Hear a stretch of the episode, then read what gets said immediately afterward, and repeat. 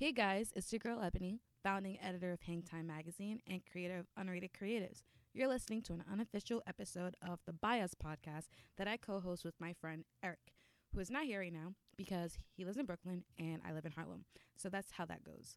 We're pretty much a couple of advertising nerds who will be analyzing marketing tools to help artists build their brands. And we'll always have like a special guest. Aside from that, we'll also be discussing music, art, Black Twitter, and pop culture because those are just some of the things we talk about our own time. So here's a little snippet of what you can be expecting in 2018.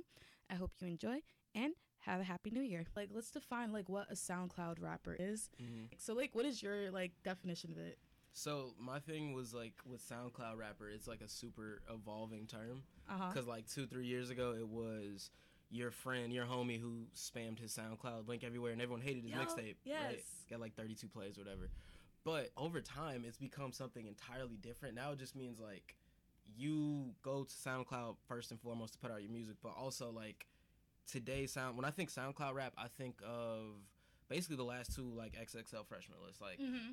the the the Lil Yachty Uzi. Well, maybe not Uzi. Yeah, no Uzi. Lil Lil, yeah, Uzi, yeah. Yachty Uzi Cardi, uh, X Ski Mask. All those like newer kind of punk rap dudes. That's like what SoundCloud rap is now. But Yeah. It does like because it used to be like a pejorative term, but now like the SoundCloud rappers I just named have millions of dollars. If you like what you heard, you can follow the podcast on Twitter for updates and more at Bias Podcast.